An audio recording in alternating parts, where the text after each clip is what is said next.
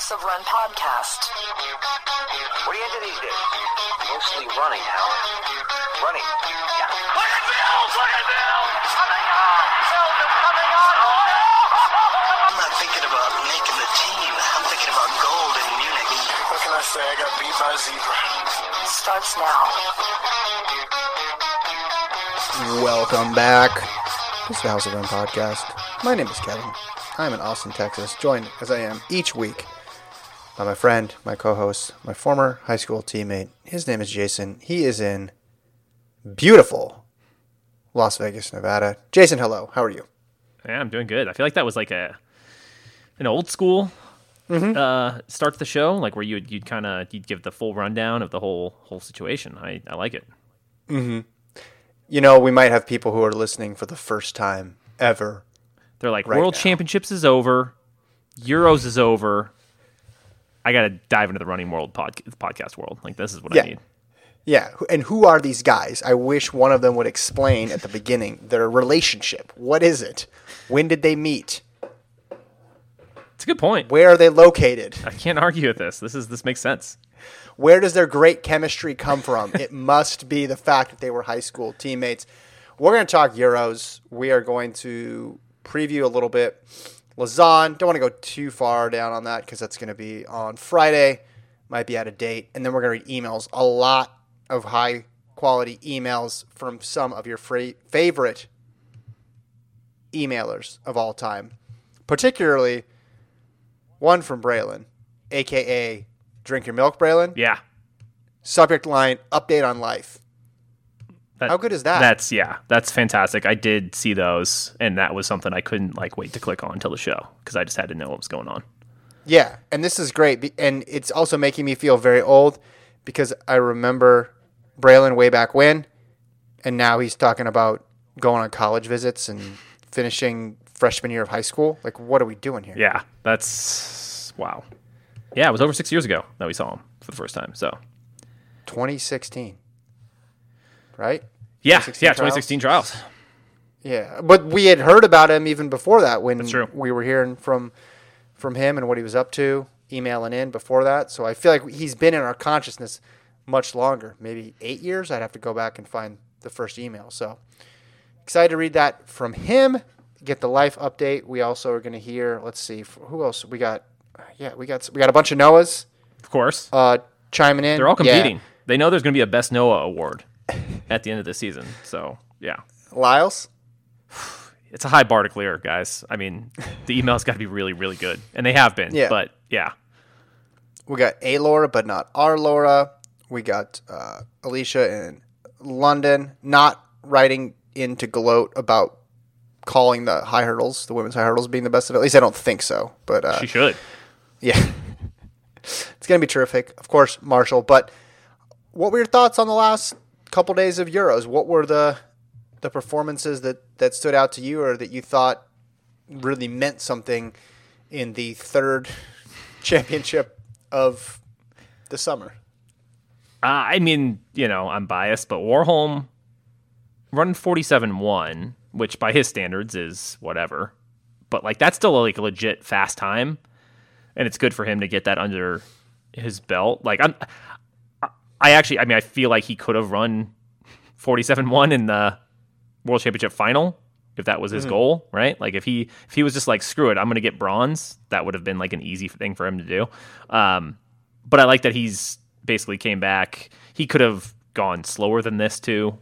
Um, but you know, runs legit fast time. Um, it just makes me, you know, that much more excited for next year. So, where do you think he would slot in right now if they reran it? Ooh, that's a good question. Uh, I mean, yeah, I'd still, well, Dos Santos, I don't know. Has he just been partying nonstop since then? Because, I hope so. yeah, like the way he was in. Eugene, he was killing it, rightfully so. And I feel like that's kind of what you should do when you win a gold medal. Um, but But I'd, just I'd still suppose that didn't happen. Yeah. Suppose we can just transport him from where he was in in Eugene, fitness wise, to where to right now. Like, or we can just go backwards and put this Warholm in Eugene. Does this Warholm win?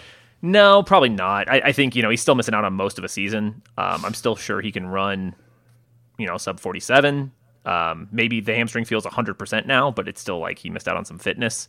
Um, so I still don't know, know if I'd roll with him beating Dos Santos, but him and Benjamin would be pretty close. Yeah. It's just great for next year. Yeah. And I don't know if we'll get him running again this year. Perhaps we will. He doesn't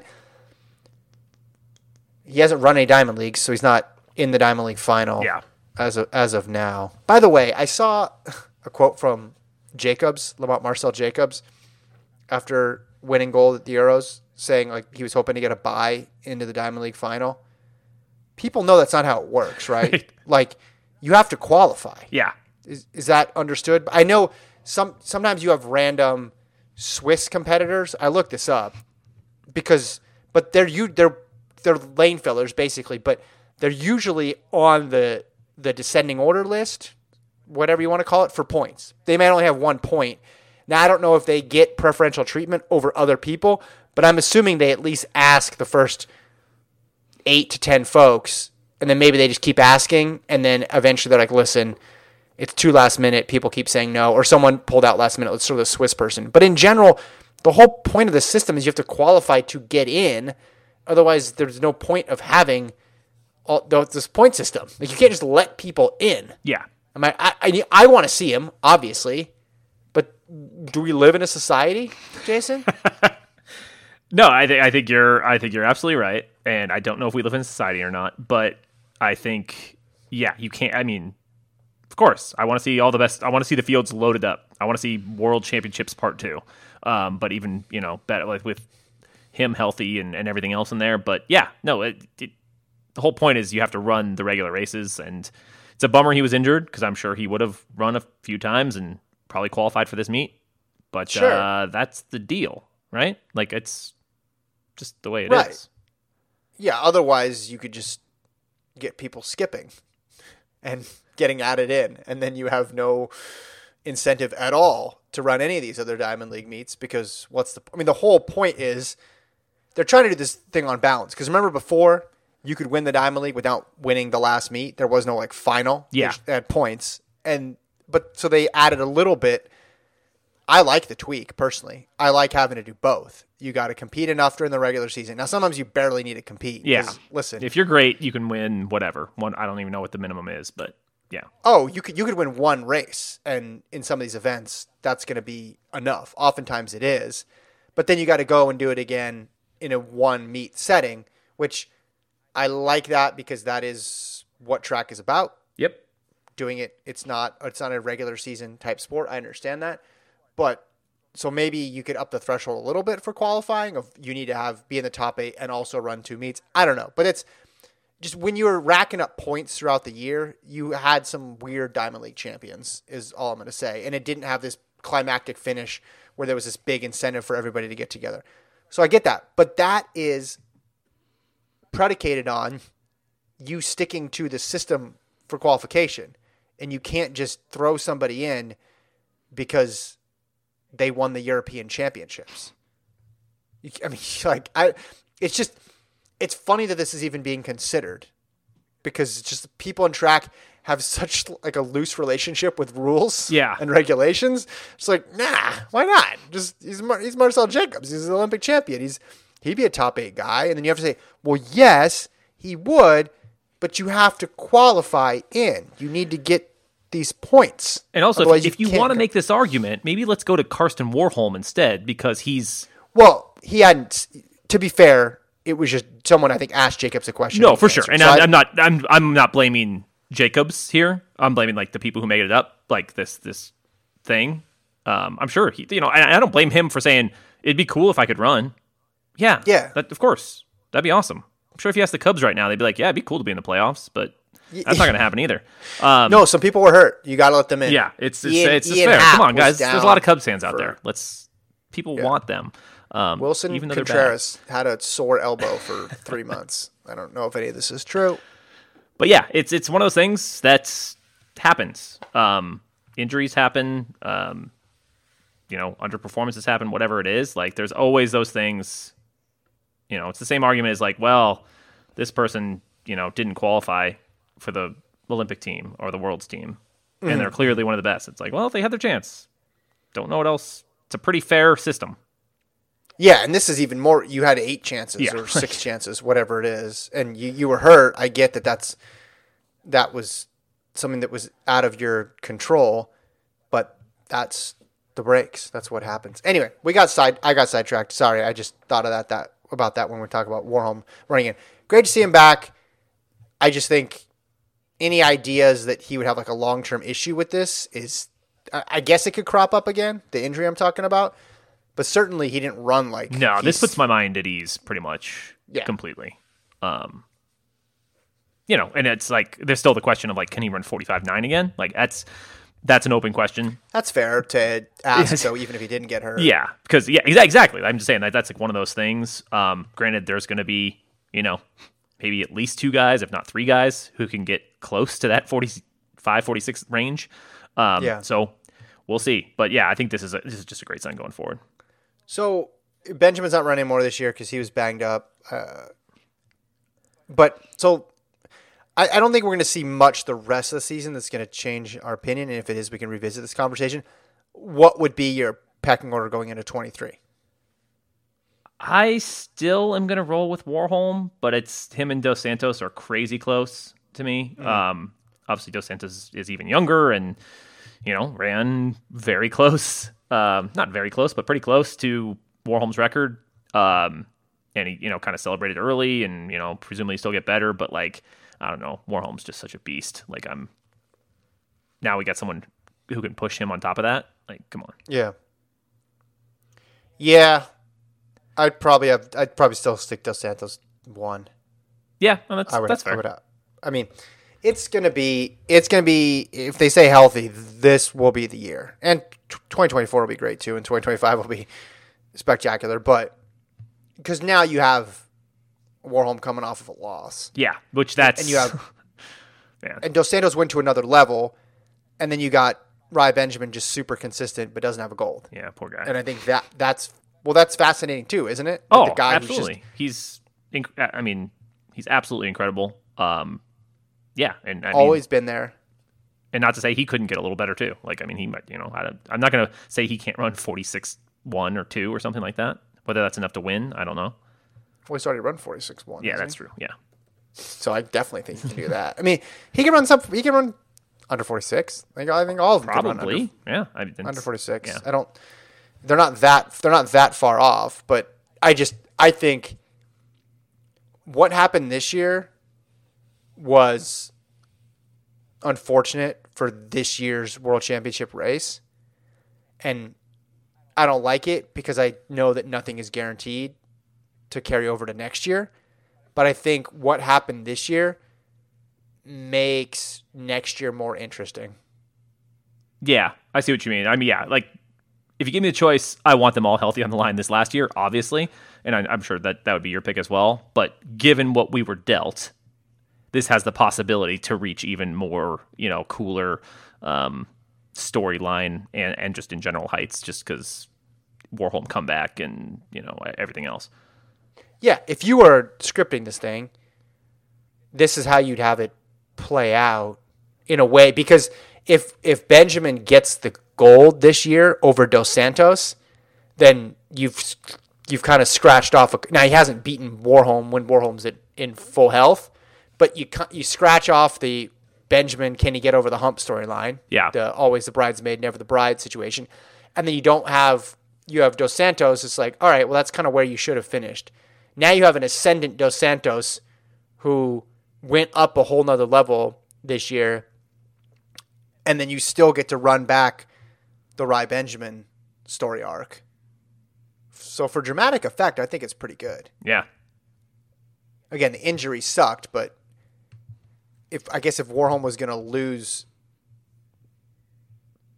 in the most dramatic way possible, it would be a three-way finish at the line, and he just gets nipped. But this is the, like I find myself being more interested in this event going into next year than I than I anticipated, and I already had high hopes for it. yeah. Because before that, I guess it was just hey, Warholm's the unbeatable giant of the event, which is also fun. 'cause He's so 100%. fun to watch. But then at the meantime, you also have the second and third fastest guys ever running right with you know behind him. So it's already incredible. Um, but yeah, I mean, if, if you literally go in and you're like, well, I, yeah, who knows what could happen next year? Like these guys have run, you know, 45 9, 46 1, and 46 2. Um, Yeah. And yeah, it's, you know, both Benjamin and Warholm weren't 100%. So, yeah, you, you could really, anything could happen. Well, think about if what happened in the women's four hurdles happened in the men's four hurdles this year. Uh, where I guess the now the ages are all off, but the analog would have been Warholm running 45-6 and then winning by Right. a second. That would have been amazing to see for him, but I don't think it would have built the drama for 2023 much as it didn't for the women. Yeah. Right. No, that's a good point. So, again, looking for silver linings out of all this this this season, and I think that's just the uh, like. There's just no way that's not like. I don't know. It'd be it'd be hard to find a a person who's like, yeah, kind of out on the men's four hurdles. It just last year was great, but I just don't see it this year. Yeah. No, for sure. It's, it's, it's, it'll definitely be my first pick in the event draft if we do one of those. Yeah. I'm not letting you pick first again. All right, what else? Uh, Warholm got the win. You know, we had Ingebrigtsen complete the double, Bol complete the double, Yep. Keely got a gold. What else? My guy. He waited, you know, he, he killed indoors, and then he was like, "I'm just Oh, your guy, take out- that's right. take off outdoors uh, until after the championships, and then I'm gonna just just come back and win Euros." And that's Mariano Garcia. Just takes it. I was like, who is your guy? I yeah, was trying to think. Of I remember he was he was my he was my pick the whole after I indoors. do. I was in as much as you could be. Um, he finished last place like three times in a row, and I was kind of losing my hope a little bit. Um, I think he made the finals at your at Worlds, I believe. Did he? I think so. I remember he was in the semis, and I want to say he got through, but nah, maybe not. I don't know. I'm now I'm now I'm losing track. I can't name the 800 finalists, um, so maybe he didn't. No, he yeah, he definitely didn't because I don't remember saying his name. That's right. You yeah, you you you, you pulled them all. Um, Let me let me let, me- let me tell you what he did at Worlds. Keep going. now, I know he made the semis. I'm positive on that. Um, but yeah, so the fact that he came came back, he what ran 144. Uh, it's a that's a you know it's a big uh, good sign because it's it was weird that he was running so fast indoors and just could not do really anything outdoors. yeah, And he beats Jake Wightman. You know, it's a solid victory to a. I mean, it's not an 800 runner necessarily, but still good. Um, and the 800 is not good.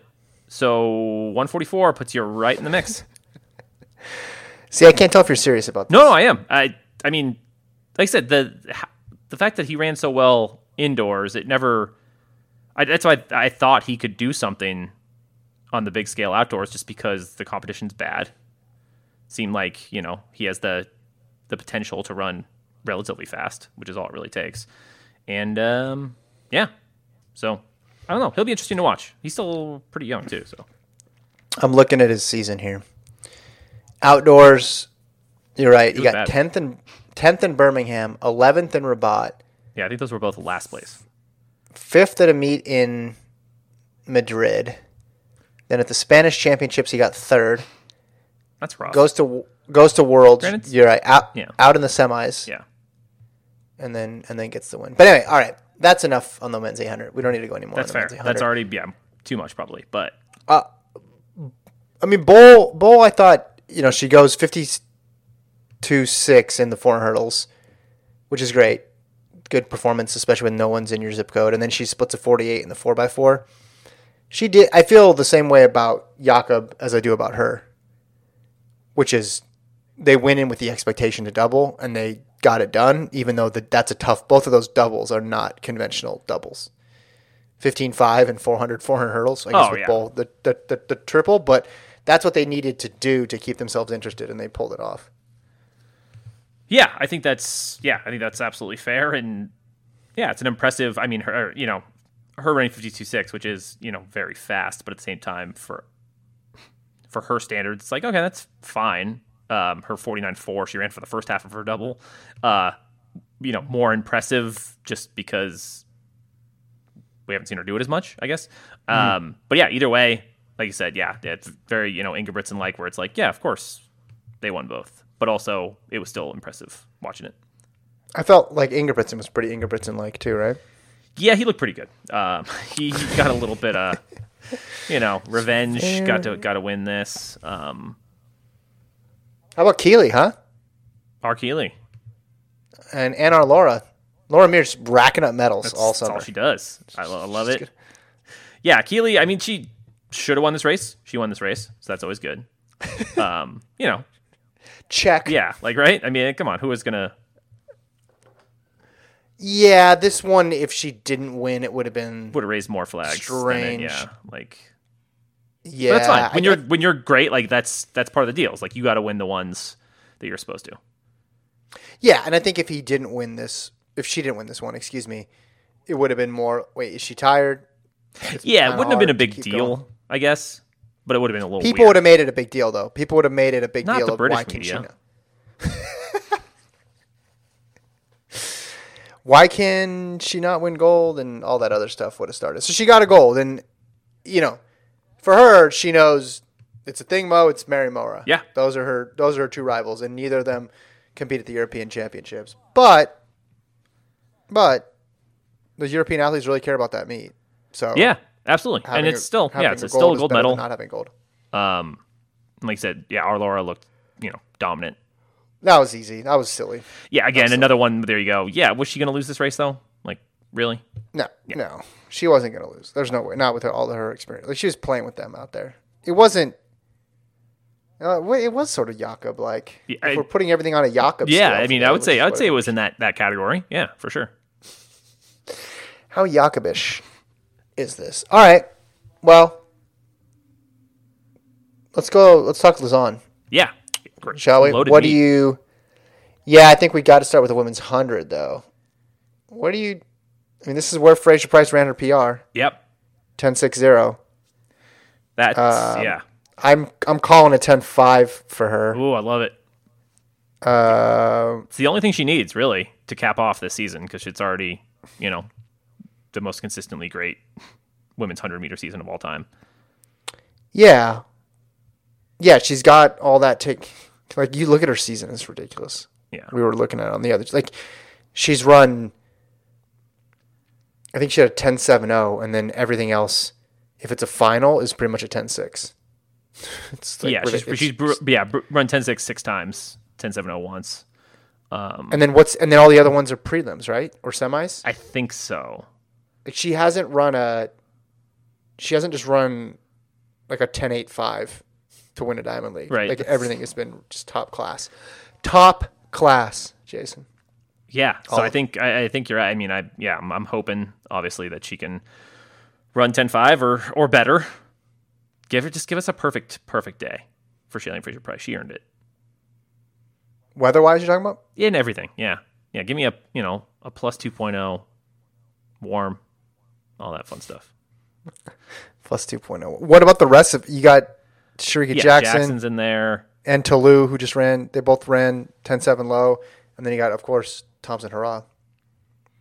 Yeah, which I mean, maybe she'll figure it out a little more this season. She just hasn't had a good good year, by you know, by her gigantic standards, um, especially the year she was coming off of. So I'd be surprised if she was a factor in this race. Um, but Jackson, Yeah. you know, I, I don't think anyone's beating Shelley Fisher Price. Let's just say that. But Jackson, obviously, um, having a great year, and you've got the Americans in there. Like this is a loaded field. This is great this is every bit as good as like an Olympic final. Yeah, I think it can be. I said this on the other pod. This could go down as the deepest, the best women's like non-championship hundred in history, Totally possible. and I true I truly believe that because I just think you could have. There's never been someone said there's never been four sub 10 eights in one race before, which Hmm. I think that could totally. I mean, you could at least get to three, obviously, with Ta Lou and Jackson and Fraser Pryce, and then it's just a matter of one other one having a good a good day. Ordinarily, you'd say, "Oh yeah, pencil in Thompson-Herah," but just Yeah, I could see it. I could see it going, going that way I, I could see her running 1078, but I could also see her running 109. Like it, you know. Yeah, maybe maybe Commonwealth is going to be a jumping off point for her, turnaround to, to get her going. But I don't, it just feels late in the year to, to do that much of a, uh, a a change. But in any event, it's going to be there's. I, I have a hard time envisioning Fraser Pryce running slowly or non a non 10-6. Yeah, oh, for faster. sure. Yeah, that seems that just doesn't seem possible. Um, especially the run she's on right now, like how just consistently insanely great she is. So yeah, I agree. That's that's top level, but then there's still I mean men Class is that class? That's it's class. I, I'd say there's Okay. multiple though class in this uh, in this uh, meet. It's it's Yeah, really gi- give me some more yeah, class. give me some more class. Um, Okay. I mean, we could do the men's too. Hmm. Lyles, Knighton, Norman, Fambelet. That is top class. Interesting Norman in there. Obviously, Lyles just like, hey, what you know, kind of what is he going to do again? Is Knighton going to continue on the 19.8 train? Um, Mm-hmm. Can Fambelet start in less than six seconds? Like those are my big questions for those races. Uh, for that race, Yeah. uh, women, what do you? women's high hurdles is probably even better. Oh, well, hold on, hold on. Let's let's slow down. Yeah, Right. Let's uh, let's talk about the men's too. Lyle's time prediction. I don't think he goes faster. I think he ends up running 1947. That's still fast. Still very fast. I just don't think he go. Yeah, I was saying I don't think he goes faster than his his best. I would love to be wrong on that.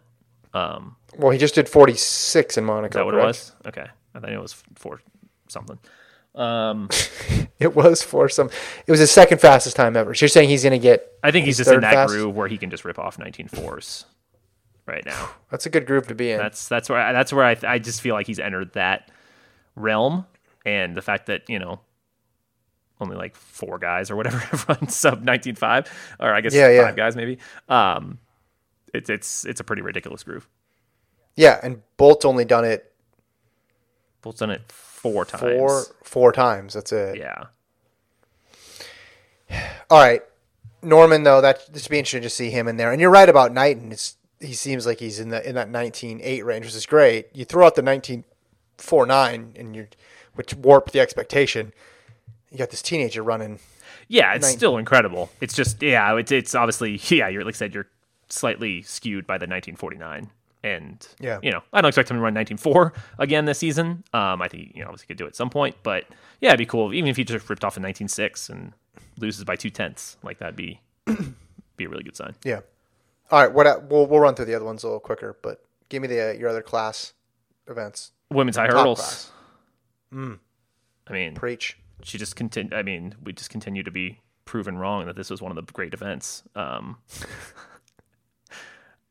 it's, I mean, world record holder, preseason favorite, f- former world record holder, and then some good, some good filler there too. So, I don't know what is it. Yeah, what what is what does Amusan do, Amusan do to, you know, continue what she did before. Like I don't know. It was such an insane championships. Yeah. Like Yeah. And obviously I don't expect her to just continue to break the world record over and over. Um but it was just like it happened so fast and then it like there was obviously the you know uh illegal wind but even faster and it was just like what is happening right now it was so it, it was just so crazy How fast do you think the winning time will be?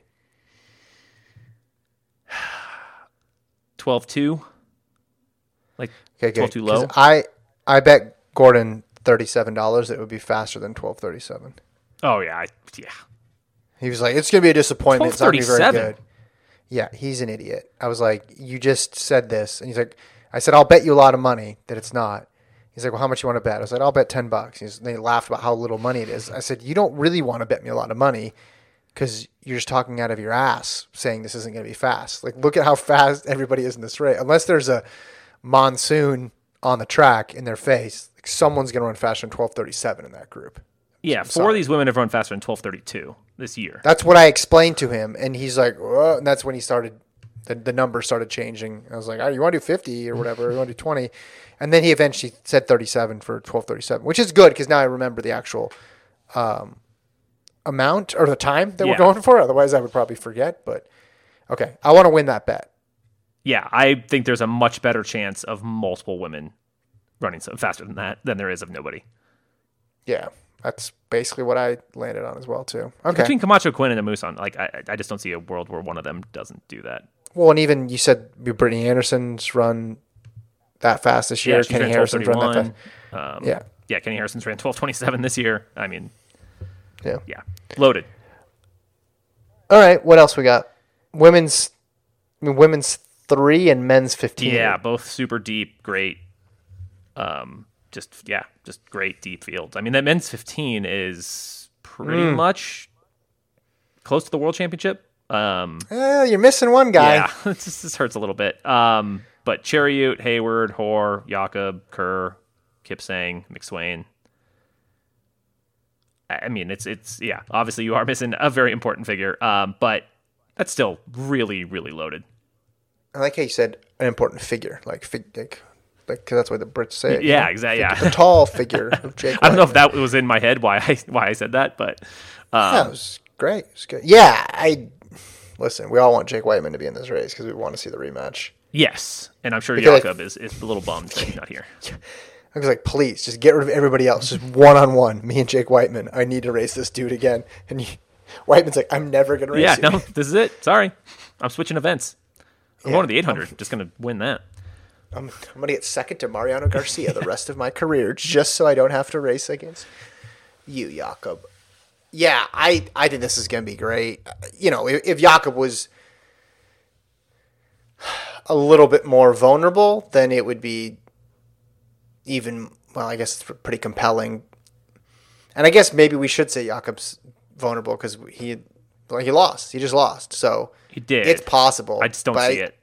Him losing. don't either. But uh, yeah, but I agree. I mean, it's it, it's a loaded field, and it'll be interesting to see like do Kipsang and Cheruiyot try to do something to mess him up? Does McSweyn take it? Like how how does it kind of shake out? Well, and you got Hoare there, who just won Commonwealth against Kipsang and Cheruiyot Yeah. and a lot of the top class Brits. Um, so it's stacked. It is a stacked race, and then women's three is pretty cool as well too. Awesome. just in terms of. Uh, And just in terms of star power, big names, Muir, Hassan, and uh, Francine Niyonsaba. Yeah, those three, um, and then you're loaded with you know Ethiopians. You got Klosterhalfen coming off a Euro win. Ooh, at home. Statement. Yeah, Hull, Cranny, Monson. Like it, it, it's a yeah. This is another super deep, but also yeah, super competitive field. I mean, Muir, Hassan, and, and Niyonsaba, like you mentioned. Um, that'll be interesting because yeah, like what what Niyonsaba has right now, you know, is Hassan building on it a little bit. Like I don't even know who I like in this race, but right now, I would take Sifan Hassan okay, because of yeah, she looked good in that 3K that she did post Worlds, she did. and I just think it's only a matter of time before she gets back to her old self. So I would take Hassan. Muir's interesting though. I Muir's got to be at of close to getting out of gas though. It's just she's on the triple now, and then she doubled at the Commonwealth, right? She ran, ran the 15 and the 8 at Commonwealth, and then came back and won the 15 at Euros. I know that was probably easier, easy-ish for her. Running, you know, running low fours, not too strenuous, but just the up and down of all these competitions has to be taxing. Yeah, I mean, she got off to a slow start this season in general, and so maybe she's just, you know, I mean, she obviously found it at Worlds, Yeah, Um, but then yeah, she's just been kind of running really, really good since. I mean, yeah, it's always interesting to see how the fifteen hundred, you know, going up to the three K. But Niyonsaba seems like she's, you know, pretty perfectly set up for the three K, but obviously it's just hard to know where she's at. Classic uh, 15 to 3 move. Yeah, I like it. that's uh yeah those are great. And then um then a couple other like solid events. Bol and muhammad are in the women's 400 hurdles. Um so that's that'll be interesting. I mean bol's been running extremely well obviously. So i would like her in there but muhammad's always always fun. And then uh men's high hurdles. You got holloway and hansle trey cunningham. Yeah, that could be. That should be good. A lot of these, you have a hard time seeing it go. Like, there's no like boring path. right It's all like, well, it's it's going to be an upset, or the person who's going to win. I think they're going to need to run really fast because this field is so dang good. That's how that's that's how I see him at least. No, I agree. I'm setting myself up for disappointment, but I think it's going to be a really good one. No, this on is. I mean, there's you know, eight legit like I want to watch these races live. yeah. Like that's yeah, that's that's a really really good Diamond League. Well, hopefully we uh, people listen to this before the the meet. Otherwise, we just wasted all their time. Anyway, all right. Email time. Should we go to email? Yeah, absolutely. Okay. Houseofrun at gmail.com is the email address. Houseofrun at gmail.com. Let's go to Dan from Chicago. Yeah. Gentlemen, long time, 33rd time. It's a sign of how much House of Run has infiltrated my brain that as I watched Luis Grijalva streak towards his crowd pumping fourth place finish in the 5,000 at Worlds last month, the first thing that entered my mind was, of course, the transitive property. Thanks to Luis's finish and his 60th at NCAA Cross in 2017 and his 52nd at NCAA Cross in 2019, I'd bet at least a few House of Run listeners now own transitive victories over Joshua Cheptegei, Yomif Kejelcha, Muktar Edris, Salomon Barega, and more. I'm pretty sure this also means that a bunch of people, including Luis, now own the transitive world record in the 5 and the 10. Congrats to all. That's Dan from Chicago. P.S. Glad to hear the microphone will stay dry for at least a few more years. Yeah, so if people are new to the show, we started talking about transitive property victories a few, I think a couple of years ago. Yep. Pretty self explanatory. You beat someone who beat somebody else, you get to claim a victory over them. And we had this contest about who could uh, who could beat who, and then And it was like I think originally it was how many moves would it take yeah, to get and me then- or you to beat a world record holder or a gold medalist or something. and I got you real. I, I blew your mind with one because you had a transitive property victory over Garrett Heath because of someone you beat at the Nevada State meet Yeah. who beat Garrett Heath, and then at those cross country meets in Scotland in January, Heath beat was it uh, Farah Bekele and Asbel Kiprop, I something, think. something insane like that. Yeah. So then we sort of ended the segment after that because I was like, wow, this is this is incredible. Um, but yeah, that's a that's another, you know. But now you have a new generation of people coming up who maybe um, beat one of the people Luis Grijalva lost to in those cross country races. There's just uh, that just really opens up a Pandora's box, Oh, for right? sure. When you're getting 52nd, you're getting 60th. There's just all sorts of people there who can uh, stand to gain from from that transitive property victory. Yeah, so many people entered in Jingle Bell jogs and whatnot that just decided to run with their dog and their family, and you just take them down. Exactly, exactly. All right. Um, next up, we're gonna go to a Laura, but not our Laura. Yeah. We're gonna about our Laura. This is a Laura. Last week's discussion on Euros made me think about what the equivalent meet would be for North America because clearly NACAX isn't it. We did not do a NACAC recap. Uh, Which kind of sums it up pretty well.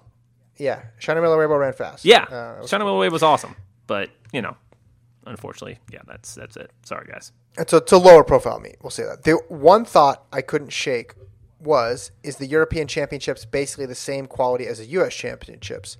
This felt like a job for a listener, and perhaps a listener has done this in a prior year, and my goldfish memory has forgotten. I don't think so, but I could be wrong. In any case, all great science is built on the minds who came before. So I decided to do an analysis of USA's versus Euros to determine if the quality really does match up. I arm myself with limited data, the knowledge that Europe has a little more than twice the population of the US, so Europe should be twice as good as the US, and results from the 2022 USA Euro Championships and the 2018 US Euro Champs, caveating, caveating that, of course, every race plays out differently. Time doesn't matter, blah, blah, blah. I compared, that's her saying blah, blah, blah, not me. I just want to be on record as saying that. Jeez, Kevin, you're so rude.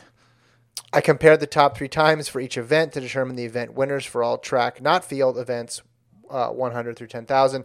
Straight head to head matchups. First place at Euros versus first place at USA's fastest time wins.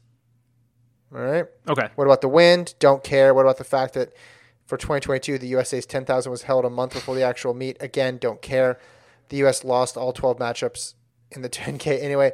What about Centro jogging his way to a victory? I do not care. If there was a tie, I threw both results out. Only matchup winners get to participate. Sorry to Brandon Miller and Mark English. So you got all that? Or do you need me to read that again? I think I got it. All right. So, as you can see, she says, in 2018, the European champs came out ahead. The men destroyed Team USA. The women were more evenly matched. So in 2018, it was uh, 21 to 9 on the men's side of things. And the women's side, it was 13 to 17. The U.S. won. But in 2022, even with several top U.S. athletes sitting out with world champs buys, the U.S. absolutely crushed Europe. Again, the women were more evenly matched. So men, it was 23 to 6 for the U.S. Uh, women, it was 18 to 12. with the U.S. winning one championship year and Europe the other, the rational way, excuse me, to settle the tie would be to look back at prior year. But who has time for that? Instead, like every fake scientist who understands it is important to cherry pick your data set to achieve the desired result. I just added up total victories over the two years, and the USA came out on top. Way to go, Team USA. So for the men 32-27, women 35-25. Based on this extremely scientific study, one can only conclude that being the European champion is equivalent of winning USA's. I guess that makes Yasemin Can of Turkey the Grant Fisher of Europe, or is it the Karissa Schweizer as the Zono Hughes of America? I guess that's a debate for another day. Full data is available here for anyone who wants to check out my copy paste job from Wikipedia. Well done, Laura. This is great. I love it. This is terrific. Completely scientific. We should put this link somewhere. We should do the thing that Trevor told us to do a while ago, which just create the Google Doc and just so we just put the links there and then we make it public on the uh, what do you call it? The show notes. We should do that. Oh yeah. Anyway, Oh yeah. Wow. I'm looking at this right now. This is great. I'll get around to it. Uh, your thoughts, Jason? I love it.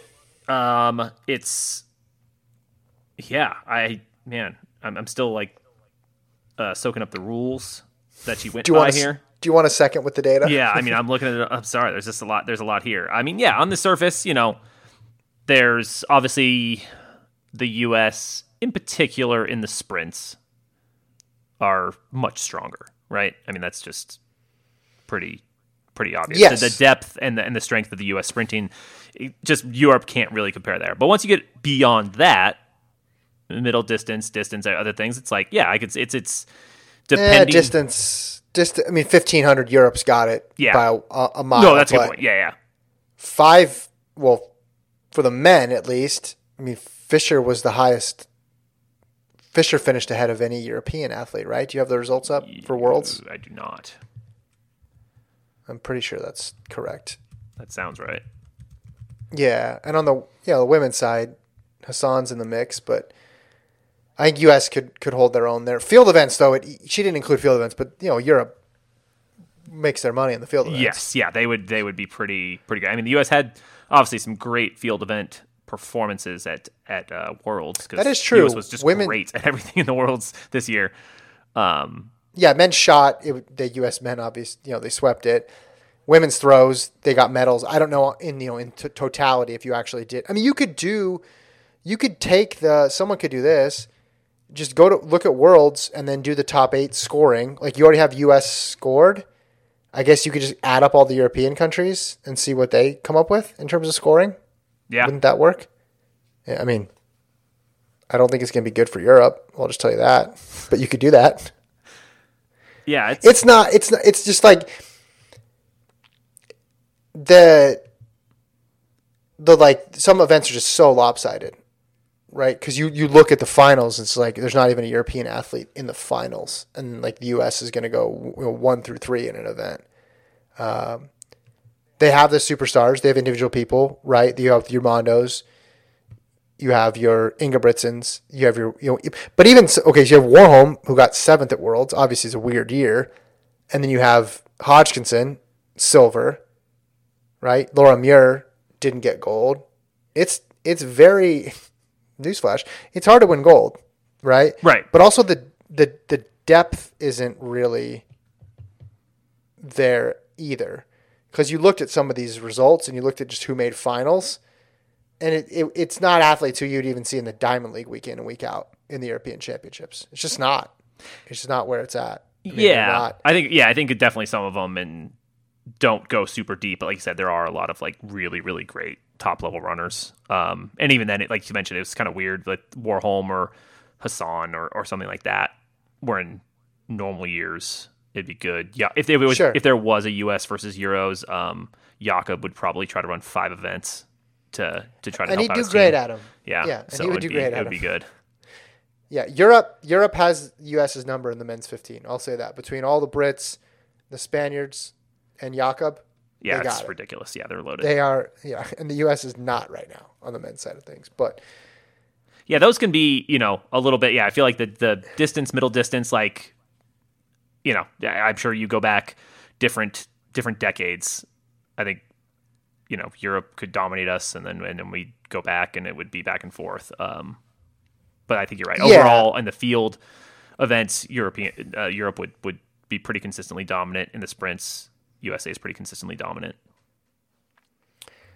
yeah, I guess there yeah, there will be some fluctuation over time. Although because they had that team score thing this year, remember at Worlds with the team trophies, I went back and looked at like how often does the US win the 1 through 8 placing table? Yeah, and I don't think that, like in World Championships and Olympics, and it had been a long time since they lost. It was like Russia beat them in like 03 or 05 or something like that. I mean, it's just a, it was a long, long time. Um, so there are some fluctuations, yeah. Because you even take an event, and this is just with a superstar, not necessarily with uh Well, actually, this isn't just a superstar because Happio of France got fourth, 400 hurdles, right, yeah, this year. So say Warholm is normal Warholm yeah, and he's in there and he gets uh say he gets first. So you push everybody back. So dos santos gets second Rai benjamin then gets bronze and then fourth is trevor bassitt. Us got like even in an event where europe's pretty solid and have, you have this transcendent talent just like the just overwhelming depth the of people you don't even really like re- you know think about in the US just comes out in full force in, in just a ton of events. And there's events where they're non-factors, that's true. But that's like the men's 1500 or the men's 8 this year, that is becoming or that is more rare, I feel like, than an event where the US is getting two medalists in. That it feels more rare than that. Don't you think? Yeah, I mean it's it's and again it's I mean I guess you know 400 hurdles is that a sprints? Yeah, I put it in that category because it's one, two, four, and the hurdles. Like Yeah, the U.S. is just stupidly loaded. It, it's just I mean obviously if you if you if you went eight deep and the U.S. is allowed eight entries in the men's hundred, like Yeah. they, they'd get five or six guys in there. Um, and that's just yeah that it, you know no one no one's competing with that really. Um, and that's you know I guess in the you know different events obviously Ethiopia Kenya you know could could do something similar to uh to everybody else in, in the you know 5k and 10k steeple and stuff like that um where you just get a one you know couple guys maybe uh, squeeze in there um so yeah it's it's it is one of those things but yeah when it's this when it's the one two four and those you know 100 and 400 hurdles like the depth is just is is absurd because like you said it's most of the time it's like they probably are going to have you know at least one medalist if not two mm-hmm. All right. Next email? yep All right. Let's move forward. I mean, we just took a long time to say what Laura scientifically proved. yeah. I don't know why we even bothered. Trying to anger people in Europe again. All right. I don't love Europe. You know, I never want to say anything bad. Okay, here's uh, Marshall on the topic of NACAC. Yeah, let's go. Um, Also, he didn't sign it where he's from, which is weird. Marshall, don't Oh, get don't get lazy on us, Marshall. I need you to continue to uh, stay true to your roots here. Okay. Uh, just a few trivia questions for NACAC 2022. Oh man. Number one, what does NACAC stand for? Do you know, Jason? I'm gonna I'm gonna I'm gonna quiz you on this one. So Okay. I will I will be the host. You will be the contestant. North America and Central America championships. Close.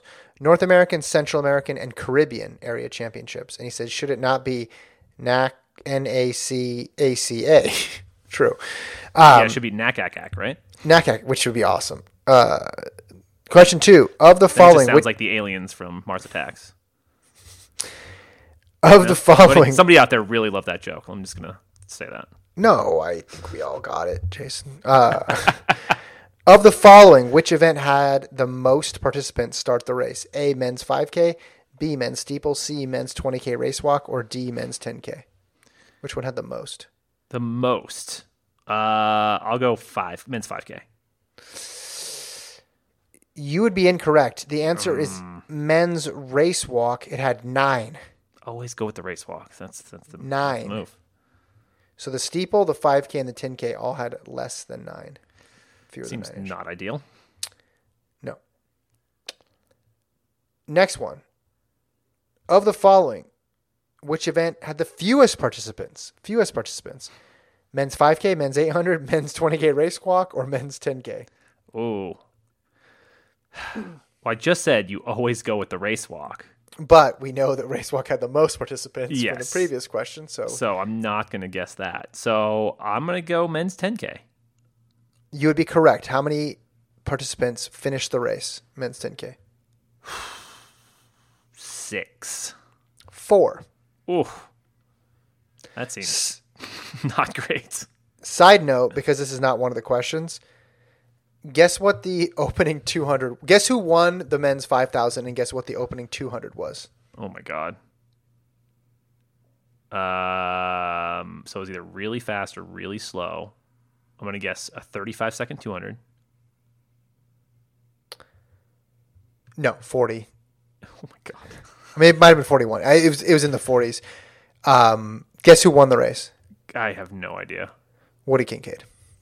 Oh, okay. So I could have had an idea. I just I just assumed it was someone completely obscure. No, it was high 14s and uh, Woody Kincaid won it. It was uh, 41. what the hell is that? Well, they go because you get point. You know, you know, you're a big. I'm a world big world rankings guy. You're a big world rankings guy. You get these ranking points because it's an area championship, like winning Europeans. This is the area championship for North America, Central America, and the Caribbean. Knack hack hack. Yeah. Okay, who won the women's 10k? Oh man. I did not follow this race at all, or this whole meet at all. Obviously, um, who won the 10k? No clue. I don't even have a good guess. Steph guess. Bruce. Oh, okay. See, I should have just thrown. I mean, I wasn't going to guess probably that, but I should have just thrown out a guess. Please correct me if I'm wrong, he says, but does the winner of NACAC automatically receive the World Championship standard? If so, will Steph Bruce forego her retirement at the end of 22 now that she has an inside shot at being one of the few American women with the World Championship standard? Only four American women have even run faster than 30 40. Yeah, I'm a bit confused on that. I thought it meant that they did, but then I saw another thing that said you only get the standard if nobody else is like higher than you in the world rankings. So I'm still kind of fi- trying to figure hmm. that out. Still trying to figure out the world rankings. Yeah. aren't we all in a way? Isn't that want, yeah. what our lives are? Is just trying to figure out the world rankings. By the way, they came out with the new standards. We didn't talk about this, but they came out with the new standards to qualify, time standards, and they're ridiculously quick. Pretty much every, every I think every running event is um, faster. I think the high jump is the only thing that's lower. Oh. Um, But it's it's just because they don't want them qualifying via sta- via time anymore. Yeah. it's all about going through world rankings. So whether or not you like it or not, it's uh I'd like it better new- if the world rankings made sense. that's what I that's that's my controversial take. Yeah. is maybe these If they if those were sense. good, um, yeah, cool. Let's let's reward people competing. You know, and not just a one-off time trial. Sure. Yeah. Um. Okay, let me finish this quiz. We're still going on the quiz. All right. What time won bronze in the men's 800? Ooh. Uh, one forty-eight one. Ooh, you're off by half a second. Ah, 147.6. Brannon Kidder. Okay, that makes sense though. One forty-seven six sounds about right. So that's good. Who won the mixed gender 4x4? USA. That didn't sound confident. it's uh, USA. He says, "Who cares?" Actually, surprisingly, the U.S. actually claimed victory here.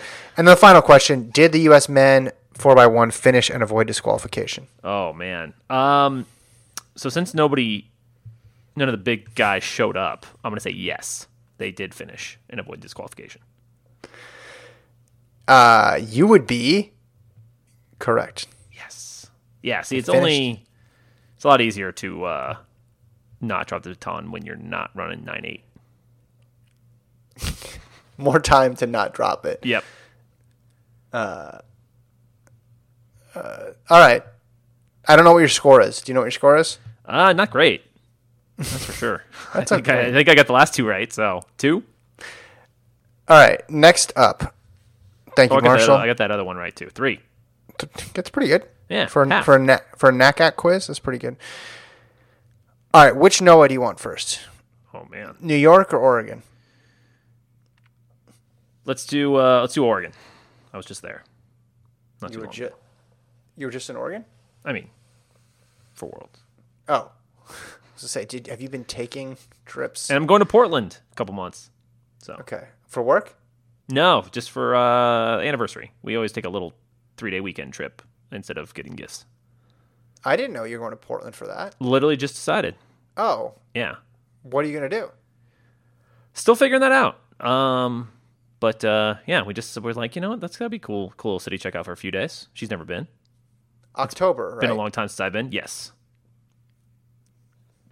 Great time to go to Portland. Yeah. If anyone's got any good recs, some good, you know, good food, good uh, things to do, send them my way. Doesn't doesn't rain at all in October. Just Perfect. All right, Oregon. Here we go. Regarding Malcolm Gladwell's 20 deep scoring proposal, while that is obviously impossible due to the fact that a lot of teams don't have 20 kids who are fit enough to really race, I do think he's onto something. Okay. The idea that we can't change things up or try new things is crazy.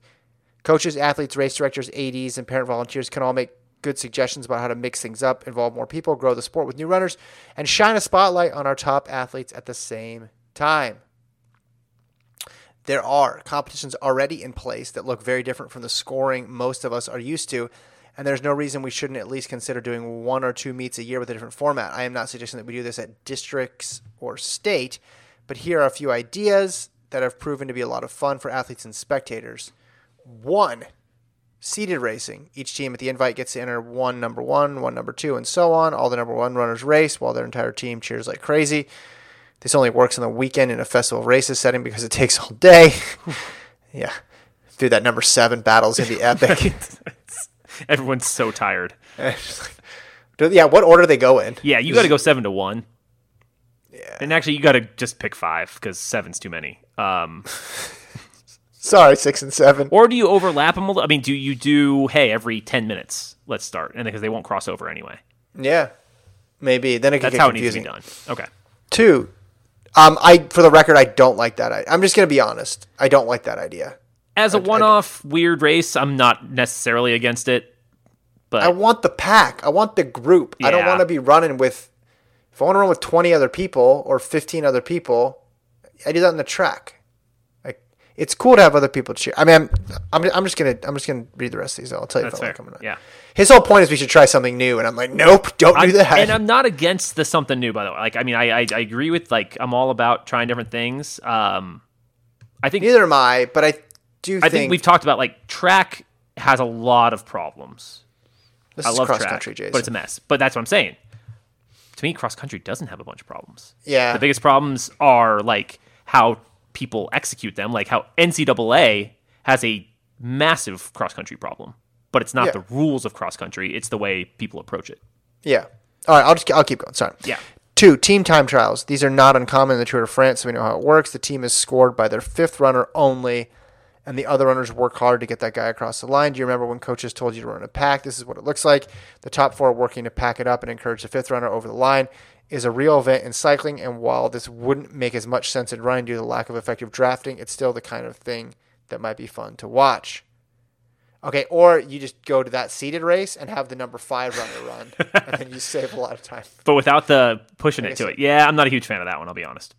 Three, devil take the hindmost. Any race where you can get pulled after a certain point in the race is fun. We need more of this. We had an actual guy in a devil costume who would step out and tap the kids out who didn't make the cut. Very fun watching kids surge to avoid being the hindmost. I mean, that works better on track though, right? Because you have we've seen the elimination races before. There's just like a logical point to pull them off after each lap Yeah, but I like this one. This one's good. because the devil con devil yeah, costume. it's fun. Make a costume. This is the best of the three so far. Four, pursuits. Another common race in cycling. The idea of pursuits is worth considering. The hunter and the hunted, you know, you would watch this. The send off times could be every five seconds due to a large number of kids, but the idea that you are being pursued by someone can be a great motivator. Also common at the Tour de France during the time trial stages. So is this the idea? If you get passed by the person behind you, they're out, or you're out. No, that's devil take the hindmost. No, you're, you're combining two of But them. this is so he's saying it's every five seconds. But so it's the hunter and the hunted. Like so, if you get passed, you just get passed. Yeah, I think. Yeah, I don't know what the. I, I admittedly am not smart about cycling. I don't, I don't know a ton about cycling. This one, I'm I'm more of a fan of as if you you know you're going every five seconds. So this isn't just the devil takes the hindmost. This is adding another level to that, where if you pass people, they're out. Yeah, but that would if you're a slow starter like you and I were, we'd be cooked. Well, then we'd have to switch it up. You know. I couldn't. I had one move, and that was it. there was no counter to what I was doing at all. Okay, I still take devil take the hindmost. That's still my favorite. Five hill climbs. We knew about these from Pikes Peak and other famous ascent races. There's no reason we can't mix things up. High school level will come up with some killer, some kids, something kids. Man, I screwed that up. Something kids will fear beforehand and brag about afterwards. Didn't one of the Ingebrigtsens do this? I think you'd watch a hill climb. Yeah, I mean, more. If you just put this in a bucket of more creative courses, Yeah, I'm um, I'm for that. So I will agree with this one. agreed. Six, short track courses. Just like BMX, mountain bike, and cyclocross, there's no reason to have cross country always be two big loops around campus. Agreed. Those courses are impossible to spectate. I raced in Germany. And remember the best road races being short loops of 1K. We didn't get bored by running laps. We got amped because we had fans going nuts all around the loop. Great for fans, better for runners. Yes, at a high school race, there would be lapped runners, so it is not perfect. Um, yeah, I don't. I like that one too. I'm, Yeah, I'm fine uh, with that one too. Yeah, especially if you are actually, you know, I think in high school we talked about we prefer ones that didn't have these short laps, but there weren't a lot of people cheering at the same time. But if you actually have a good crowd, and yeah, one, I mean, one K is not a super short loop. I mean, we would be zigzagging in random parks in Vegas. That wasn't ideal, but this this sounds a lot better than that. Yeah, and I feel as if in high school, a lot of courses go out of their way to try not to do this when they could just embrace it and say, we're just going to be a 1K loop. That's just what we're going to do, and that's fine. And you guys can say it's boring, but that's okay. Because then you go to college, and you know what? Pretty much everything's a freaking 2K loop. Everything is a 2K loop. That's what it is. And then, oh, nope. And then there's this additional 600 meter finger that you do at the end of it, and then you come back to the do the 2K loop. Like everybody just because the race is much longer at 8K or 10K uh, on the men's side of things, they just understand that they're not gonna- you're not going to be able to make this perfect 8K loop. Whereas in high school, I feel like they try to not repeat as much as possible. Yeah, make a two point six mile race that was mismeasured. Yeah, exactly. Got to be mismeasured. If it's not mismeasured, it doesn't count. But I'm, yeah, I'm, I'm fine with that. Yeah. High school me probably would have been annoyed and said, "Oh, this is just like track. This is so boring." But if you can come up with an interesting, somewhat interesting 1K loop, and then it allows you just because if you have a hill, then you're, you're doing the hill a bunch of times as opposed to just running the hill once. Right. So it it makes it more in line with what you want in cross country. He continues. Uh, these are just a few ideas from someone who loves running, but will admit that watching 75 kids jog off into a forest and come back 15 to 24 minutes later is not guaranteed to be interesting. High school cross country can be hard to watch if your own kid isn't in the race. So why wouldn't we try to make our sport more spectator friendly and more fun to kids? We know it is broken because even kids who do cross country don't always want to watch cross country. That should tell us that we can do better. And yes, more cowbell.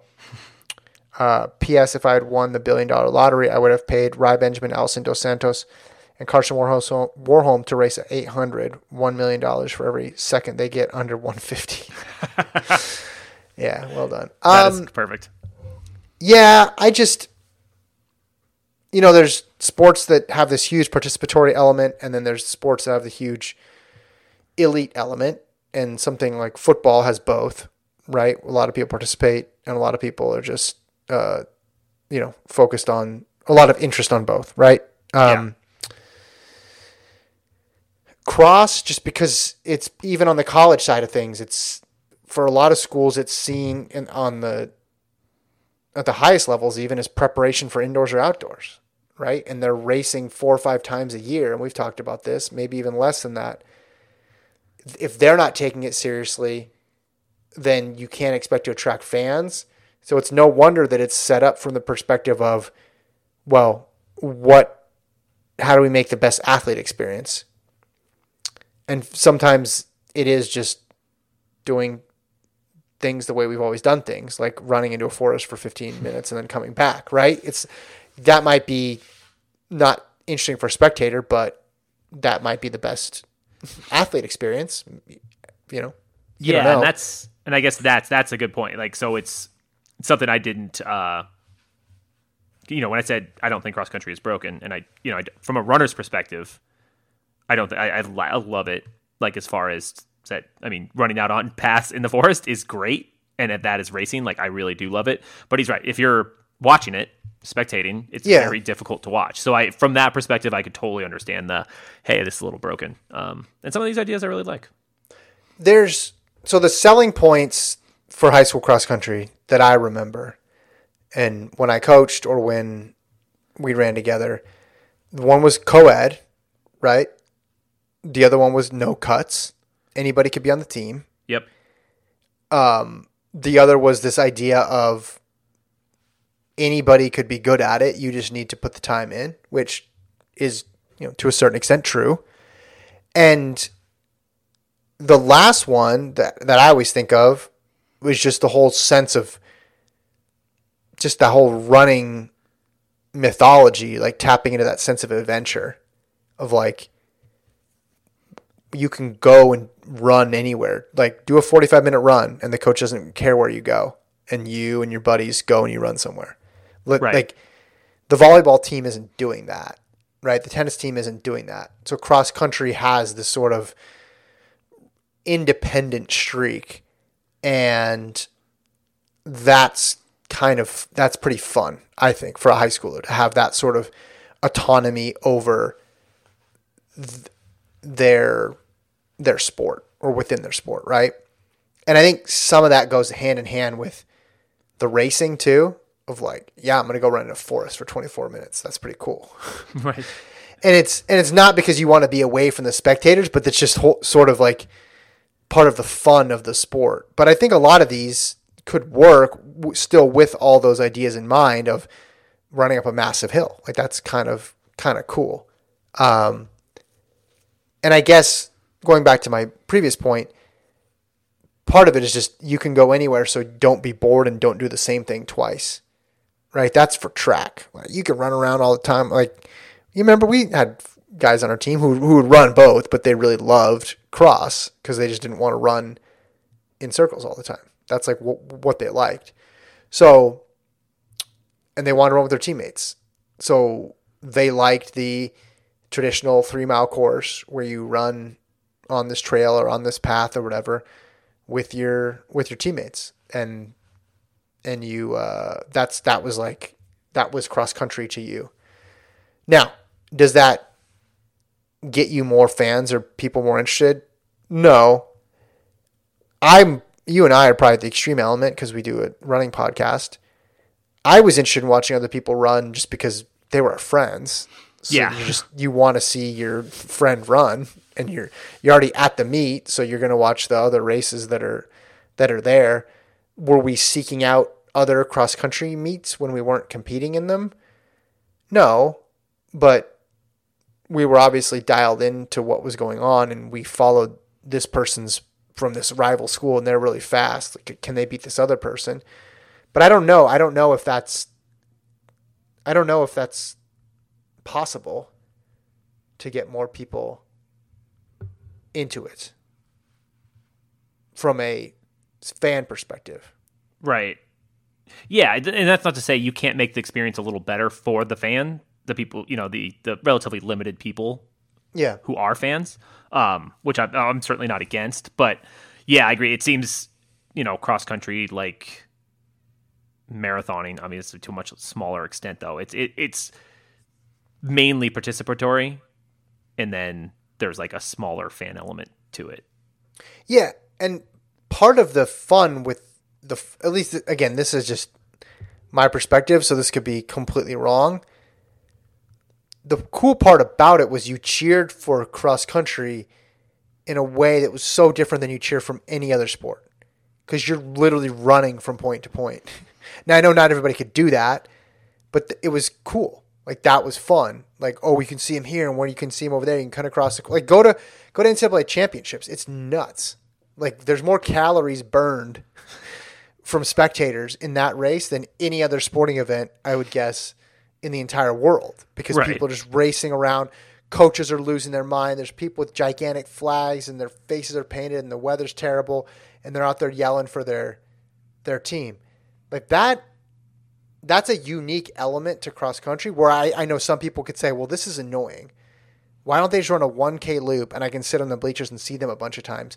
But I think some other people see that and they see it, that difference as being a positive, and it's what makes the sport unique.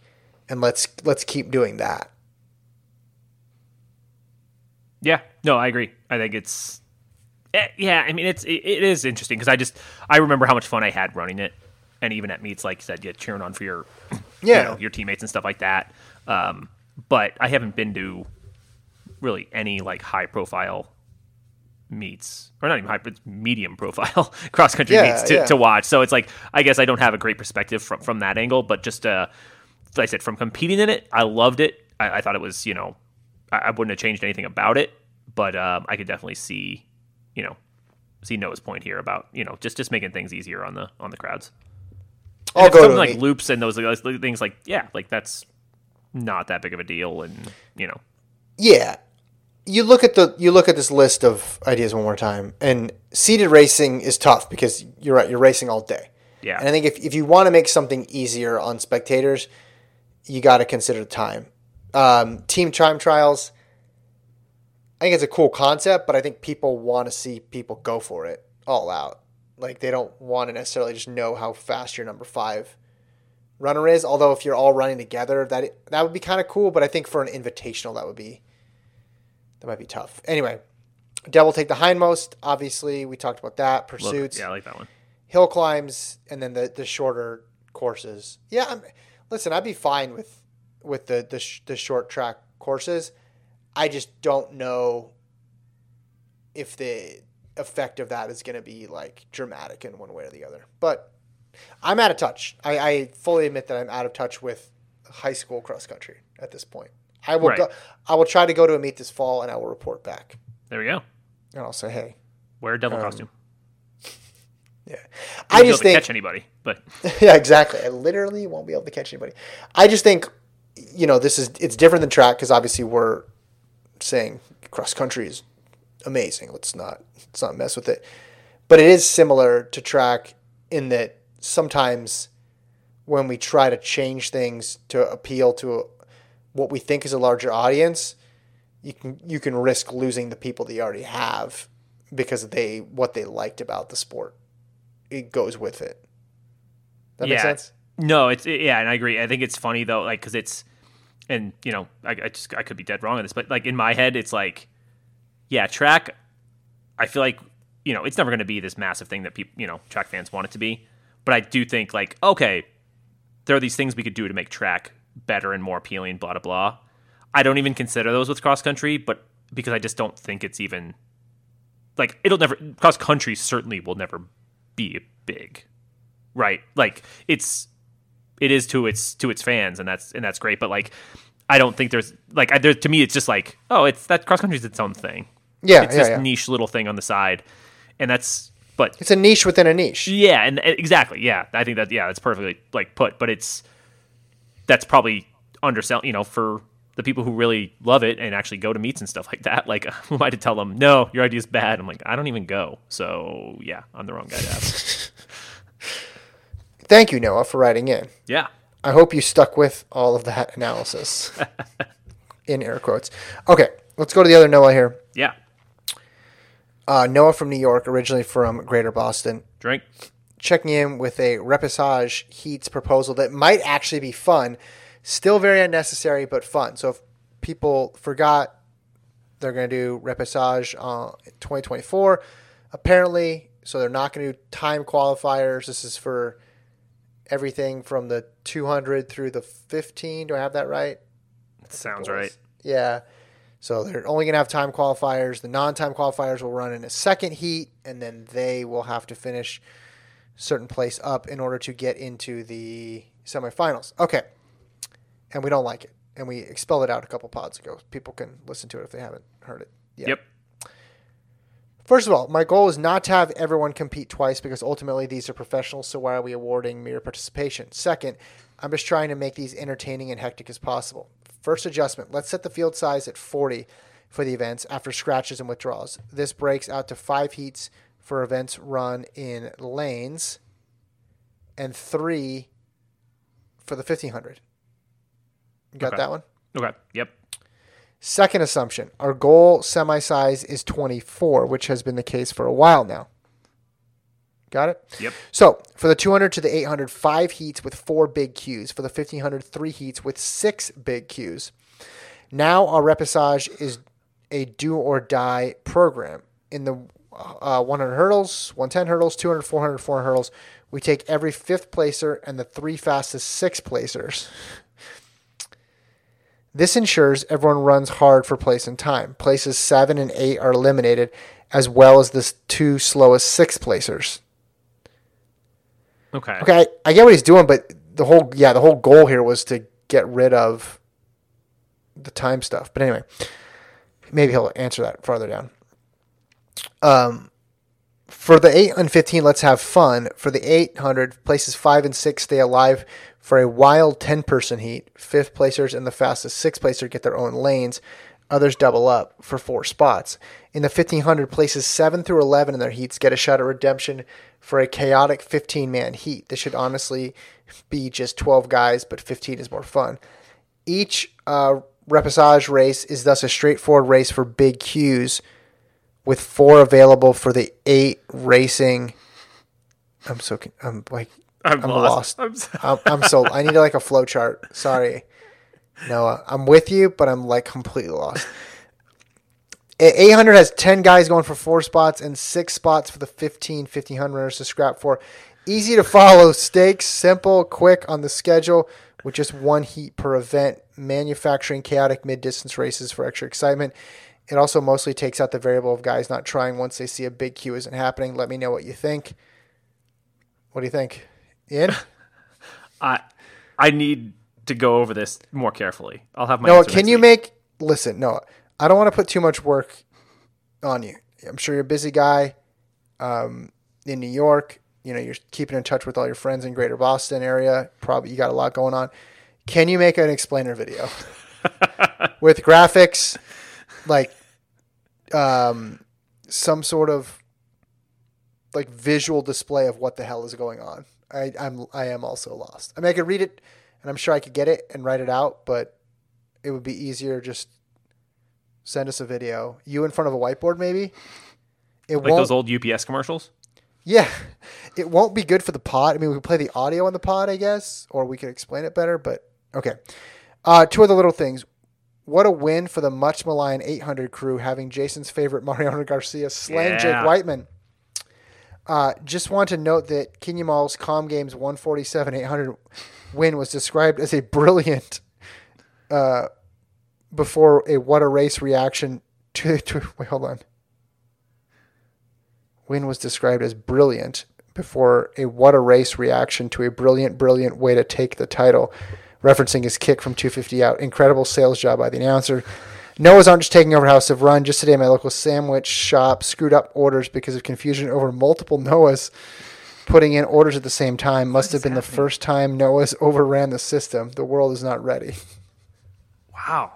I had no idea. This is this is becoming a thing. I don't know. So, let me tell you this though. Yeah. Um, sorry, my mic just fell. Um, what's happening with Noah's now is what's going to happen with Liam's in about whatever twenty years. Mm. There's Liam's every kindergarten, first grade. That's that's that's like, the big one.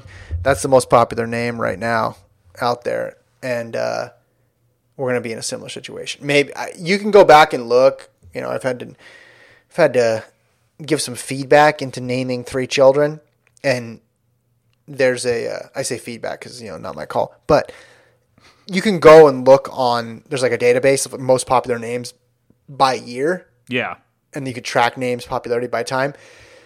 So I wonder if you could see an uptick in Noah's, and if that's why we're at where we're at. But I do I do know that Liam has been at the top of a lot of those lists, and just anecdotally, we've we've run into a lot of Liams. So, hmm. Anyway, Yeah. Oh Popular wow. Top five names for the last hundred years. So, male Liam, number one in 2021 and 2020. yeah, it's everywhere. Number two, Noah in 2021 and 2020. So they're they, Noahs are even getting younger and more popular. This is dangerous. They've been number two oh wow. Okay, sorry, I'm going way back here.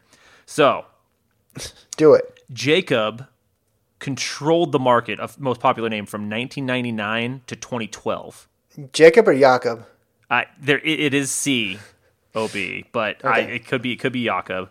Um, after that, Noah, three years in a row as the number one most popular name.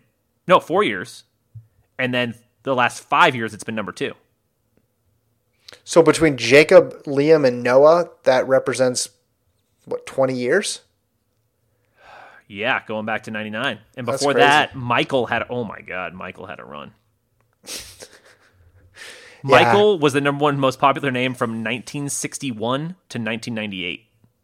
Yeah, And David What- threw in one in there between, but then Michael went back to 54. look at on the women's side, Yeah. or girls' side. Look at Mary. I think Mary had a crazy run too. I You're right. uh, and Olivia is dominating right now, last three years. Yeah, I could. I could have told you that. Yeah, I would say I actually have multiple friends whose uh, baby named Olivia. Uh, let's see. The Ooh, best, the best is when your friend like won't. This is I'm gonna. Well, no one I know listens to the pod, but if they did, they'd get pissed at this. I'm sure you have people in your life who do this.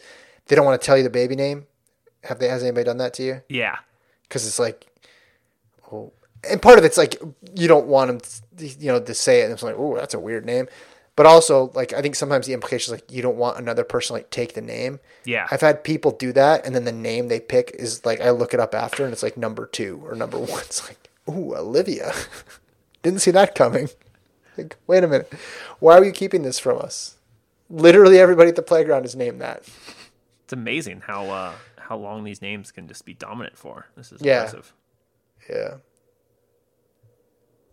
That's why I went with Eliud. You're right. Mary, yeah, right? Mary back in the 60s, 50s, 40s, 30s, 20s. Dominating. Yeah, it, it's like 40 years or something, right? Yeah, at uh, 22 to 46, a little bit of break, and then back till 61. Yeah. But it was number two for a bunch of those years, too. So we're, Good to know. I mean, your middle name's Michael. My middle name's Michael. Yeah.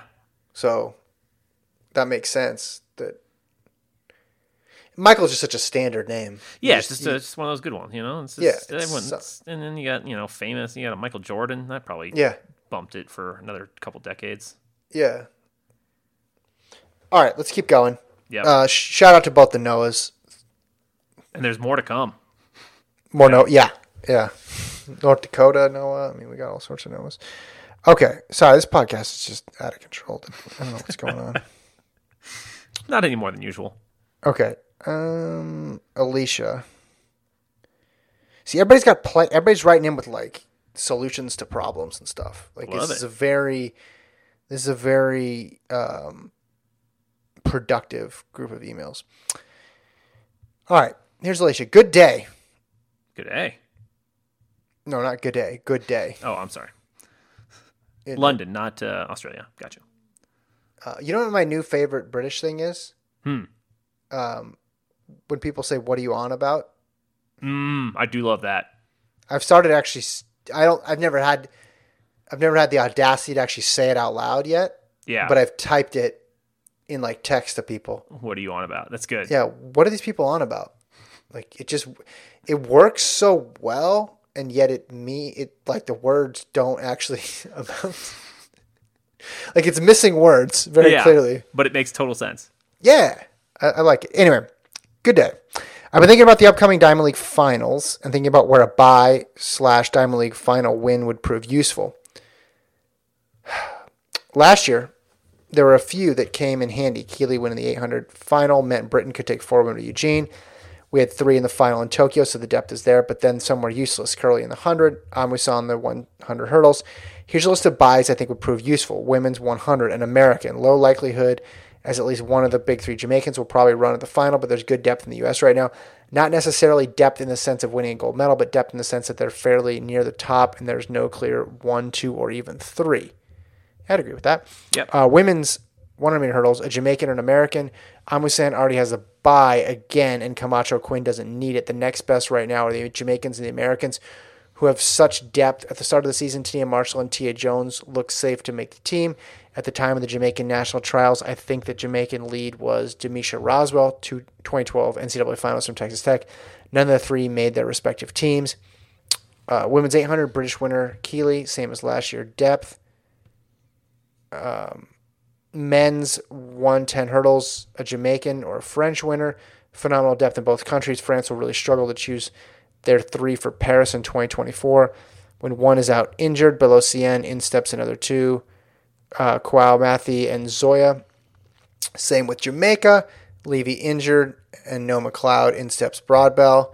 This is all I can think of right now. Maybe Ethiopia in one of the distance events, women's 5 and 10K.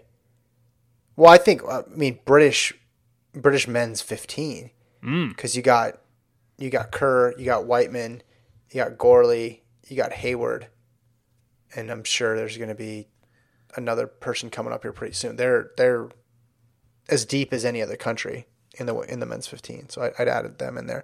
Yeah, and of course, yeah, Ethiopia in the five, Ethiopia in the 10, Yeah. Kenya in the five, Kenya in the 10. Men's one and two, U.S. Oh. Well, I think what she's saying though is like the men's. Well, she's saying, but then some were useless, Kerley in the hundred, and I'm like, Well, because yeah, he ended up. Yeah. yeah, yeah, he, he ended up winning the the title anyway. So Right. I, but you're right. I, I I think last this year the one and the two would have been worse off if the U.S. didn't have buys in those events. They Yes. certainly they certainly needed them, and they certainly deserve them with the the people they got through and the performances that they that they turned in. So, and I I would love to figure out a way for more countries to get. I guess that's where where rankings come in, and it's just weird though. You have the the rankings, but then you also have the country cap too. Yeah. So it's kind of uh, there's some cross purposes there. But anyway, uh, I know that this email is mostly centered around three countries, but this is where the depth is right now. I'd usually be able to say Kenya and the men's steeple, but they haven't been firing on all cylinders lately. They always sweep the medal at the Commonwealth Games since 1998, but didn't this time or nearly beaten by India. Germany aren't the same force in the men's javelin right now either. I see this as Weber has just won Europeans and came fourth in Eugene, but remember the time when Röhler, Vetter, and Hofmann were all throwing over 90 on a regular basis. Yeah, for sure. Um, and then she continues. This is about oh, okay. Who should quit the mixed relay? I like this one. All of us. Just Like kidding. it. Okay. This is Alicia part two. Love it. I was lucky enough to be in Munich at the recent European Championships. It was incredible and reflecting on the relays, though. And it was good to see a championship without the mixed relay for the first time in a while. I guess the Commonwealth didn't have one either, but countries didn't run full strength. Single sex teams there, so I didn't really have much to reflect on. So, the mixed relay, if we have to have it, I love how that's how people talk about it. I no, I agree. And I, yeah, she's she's she's embracing our our feelings on this as well. So I love it. I think it should be run as a straight final, and some countries should drop their single sex relay teams in favor of the mixed relay. Yeah, this is bold thinking. I like this, Alicia. This is good. This is Ireland. Um, Ireland should go all in on the mixed relay. Their team came in sixth in the women's four x four and ran a national record in the heat. Their star, uh, Adel- uh, Adeleke from Texas, she runs for Texas, um, uh, who ran 49 split, while the others ran 52 51. Uh, if she ran a split with the average time of her teammates, they would have finished 10th overall in the heats. The mixed team made the final in Tokyo and Eugene, and that was without Adeleke. and they could be competitive. She's in. USA, will they feel the stronger team if it's just one round? Man, I give up trying to figure out what the US is going to do with that relay. Like it was very, it was infuriatingly clear what was going to happen if they continued to do the same thing, and yet they did it. And it made me upset, and then it made me upset that I was getting upset about the mixed gender relay, and then it made me triply upset because at the time that was Allyson Felix's last race. Yep. And I, this is so stupid. This is so stupid I agree. that this is how it ends. But then she came back and ran in the rounds and got a gold medal. So that was cool. But okay.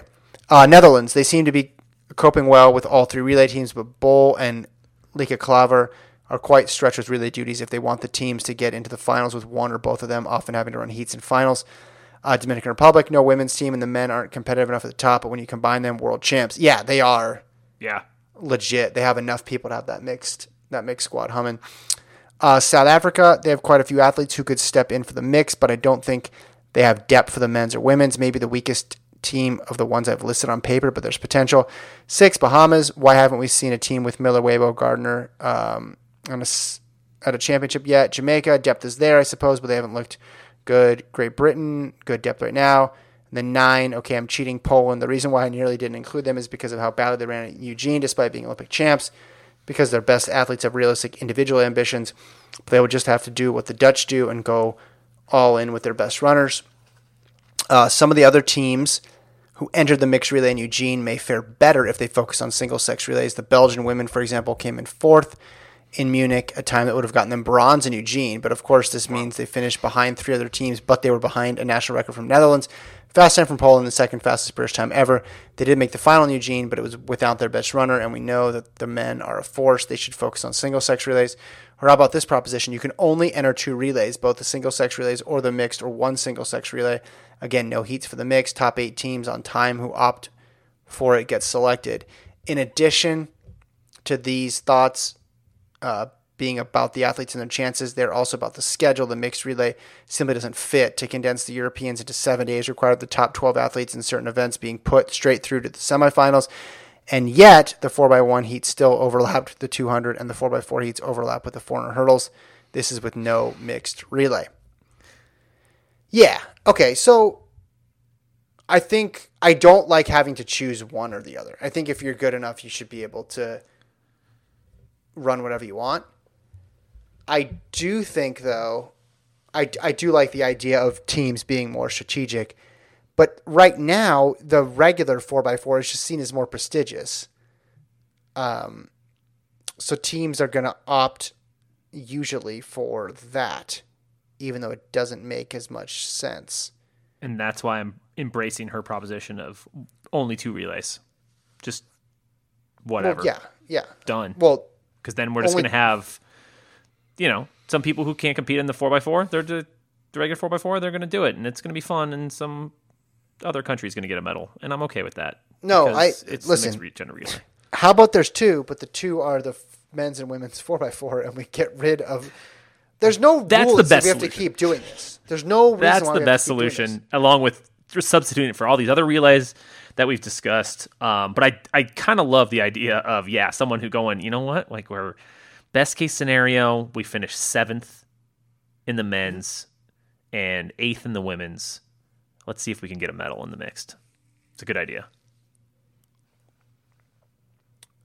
They don't have a long term contract signed with the Mixed Relay Federation of the World, right? There's no nothing binding here. It's hard to say. I don't know. I feel like they have something on them to keep this going. we can all agree this is not what like they intended. I think part of it was, oh, it's going to be crazy because the man is going to be way behind and they're going to catch up. But now that's out of it because they've synced up how they run with the different legs. And I guess it's cool because Dominican Republic and Poland and stuff can win, so it spreads around some gold medals. But I, I think they thought it was going to be this new splashy thing Yeah. and that's just not where we're at with it. And again, the schedule I think is a real concern because when you talk about wanting to maybe streamline the meet, and when you're also talking about, you know, not you know what's the amount of participants you want at these meets. Adding a whole, I mean, you're adding what? Th- I guess you're adding th- four races. Is it? Yeah, probably. There's three heats, I'm guessing, and then one final. So you're adding four heats. It's not a ton, you know, given the whole length of the meet in its totality, but it shouldn't be impacting like she's talking about. It shouldn't be impacting other races. Like then it's a problem. Then it's too much of a big deal Yeah. for a race that's not really that important. I don't know. Like what I, I would love to know like Dominican Republic, right? They ran Paulino in that. They ran their squad because that's all, that's all they had to run. And Right. the the countries that have more seem to screw around more. right?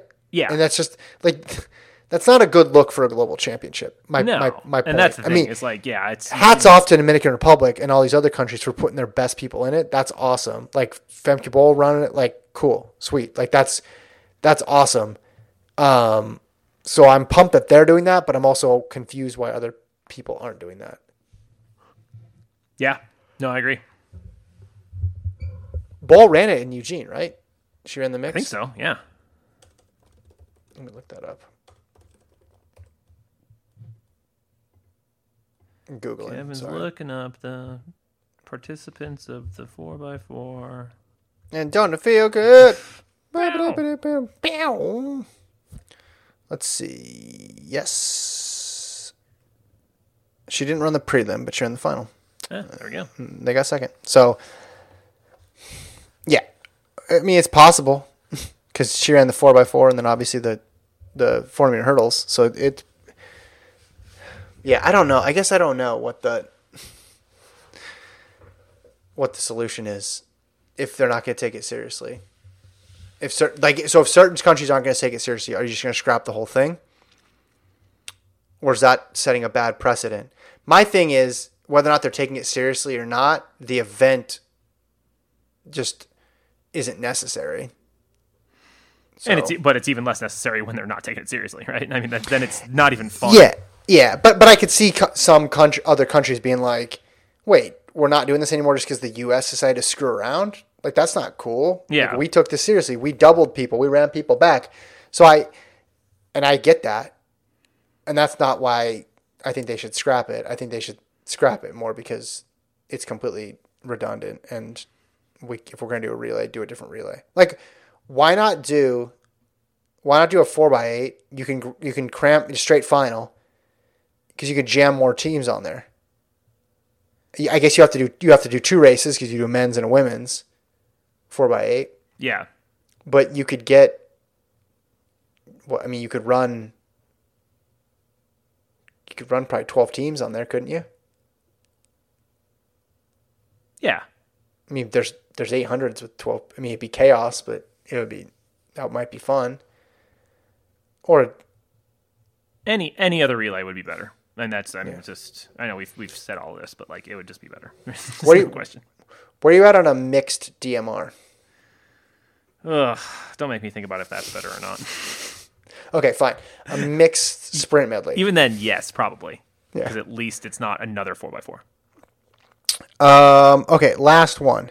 Yeah. From our longtime friend of the show, Braylon. Yeah. Update on life. Hello, Kevin and Jason. It's been a minute since we had this virtual conversation. Furthermore, the first time I've sent my own email. If I remember correctly, the last time we contacted you guys was back in November, right after my North Carolina college trip. A lot has happened since then. For the sake of time, I'll condense it to the real important bits. Yeah. Saw three concerts. I want to know what those are. He doesn't say. Built Okay. my own computer. Oh. Okay. I've never done that. Went to New York again, and have preemptively decided that I'm going to Columbia. Oof. Columbia. Good school. Finished my freshman year of high school. Oh my god. Got back into golf, made the school team, and am starting most matches. Nice. Got a new bed. Sleep is important, he says. That hit. Hey. That's that's that's You're learning the keys wisdom to right life. there. Yeah. Yeah. Acquired some new music taste. Again, he doesn't say what yeah, it I need more info on the concerts and music. Yeah, this is this is not enough here. Uh, I don't think I missed much, but listening to all these things, uh, listing all these things puts into perspective how fast things are going by. Nonetheless, I've enjoyed all of it. Stay safe out there. That is Braylon, and then he followed it up. Uh, says, "I lied about getting everything. Whoops! I also got my hair done in two strand twists and went to a ball. I'm pretty sure I covered all the bases now. Don't want to ramble on any longer, so I think that's all." And he sent along a picture. Uh, it's Braylon in a tux. Love it. It's incredible. Yeah, good. Like the hair too. You're killing it, Braylon. Uh, just I just need to know what the music. I I probably don't even know about it because I'm not like hip with Yeah. what kids are listening to at all. Um, based on what I just said, that's clear. Um, but man, Hello, sounds like you're doing good. kids. I'm glad you're into golf. Columbia it seems like a, a good school. You're building your own computer. Yeah, you're you're, you're, You're- yeah, You're on the path. You're on the path. hundred percent. Braylon. One day we're going to say we know you. I remember he should tell us the music because I remember when he told us, or his mom was telling us about the YouTube channels he was into. Yeah. And we had no idea No clue. who any of them were. And then I looked them up and they all had big followings. So maybe he'll give us a some insight on, on something that's we have no clue of, but that's very popular. Yeah, I, I suspect that's the case. I, Yeah. you know, yeah, I, I'm I'm oblivious to mostly uh, to most new music.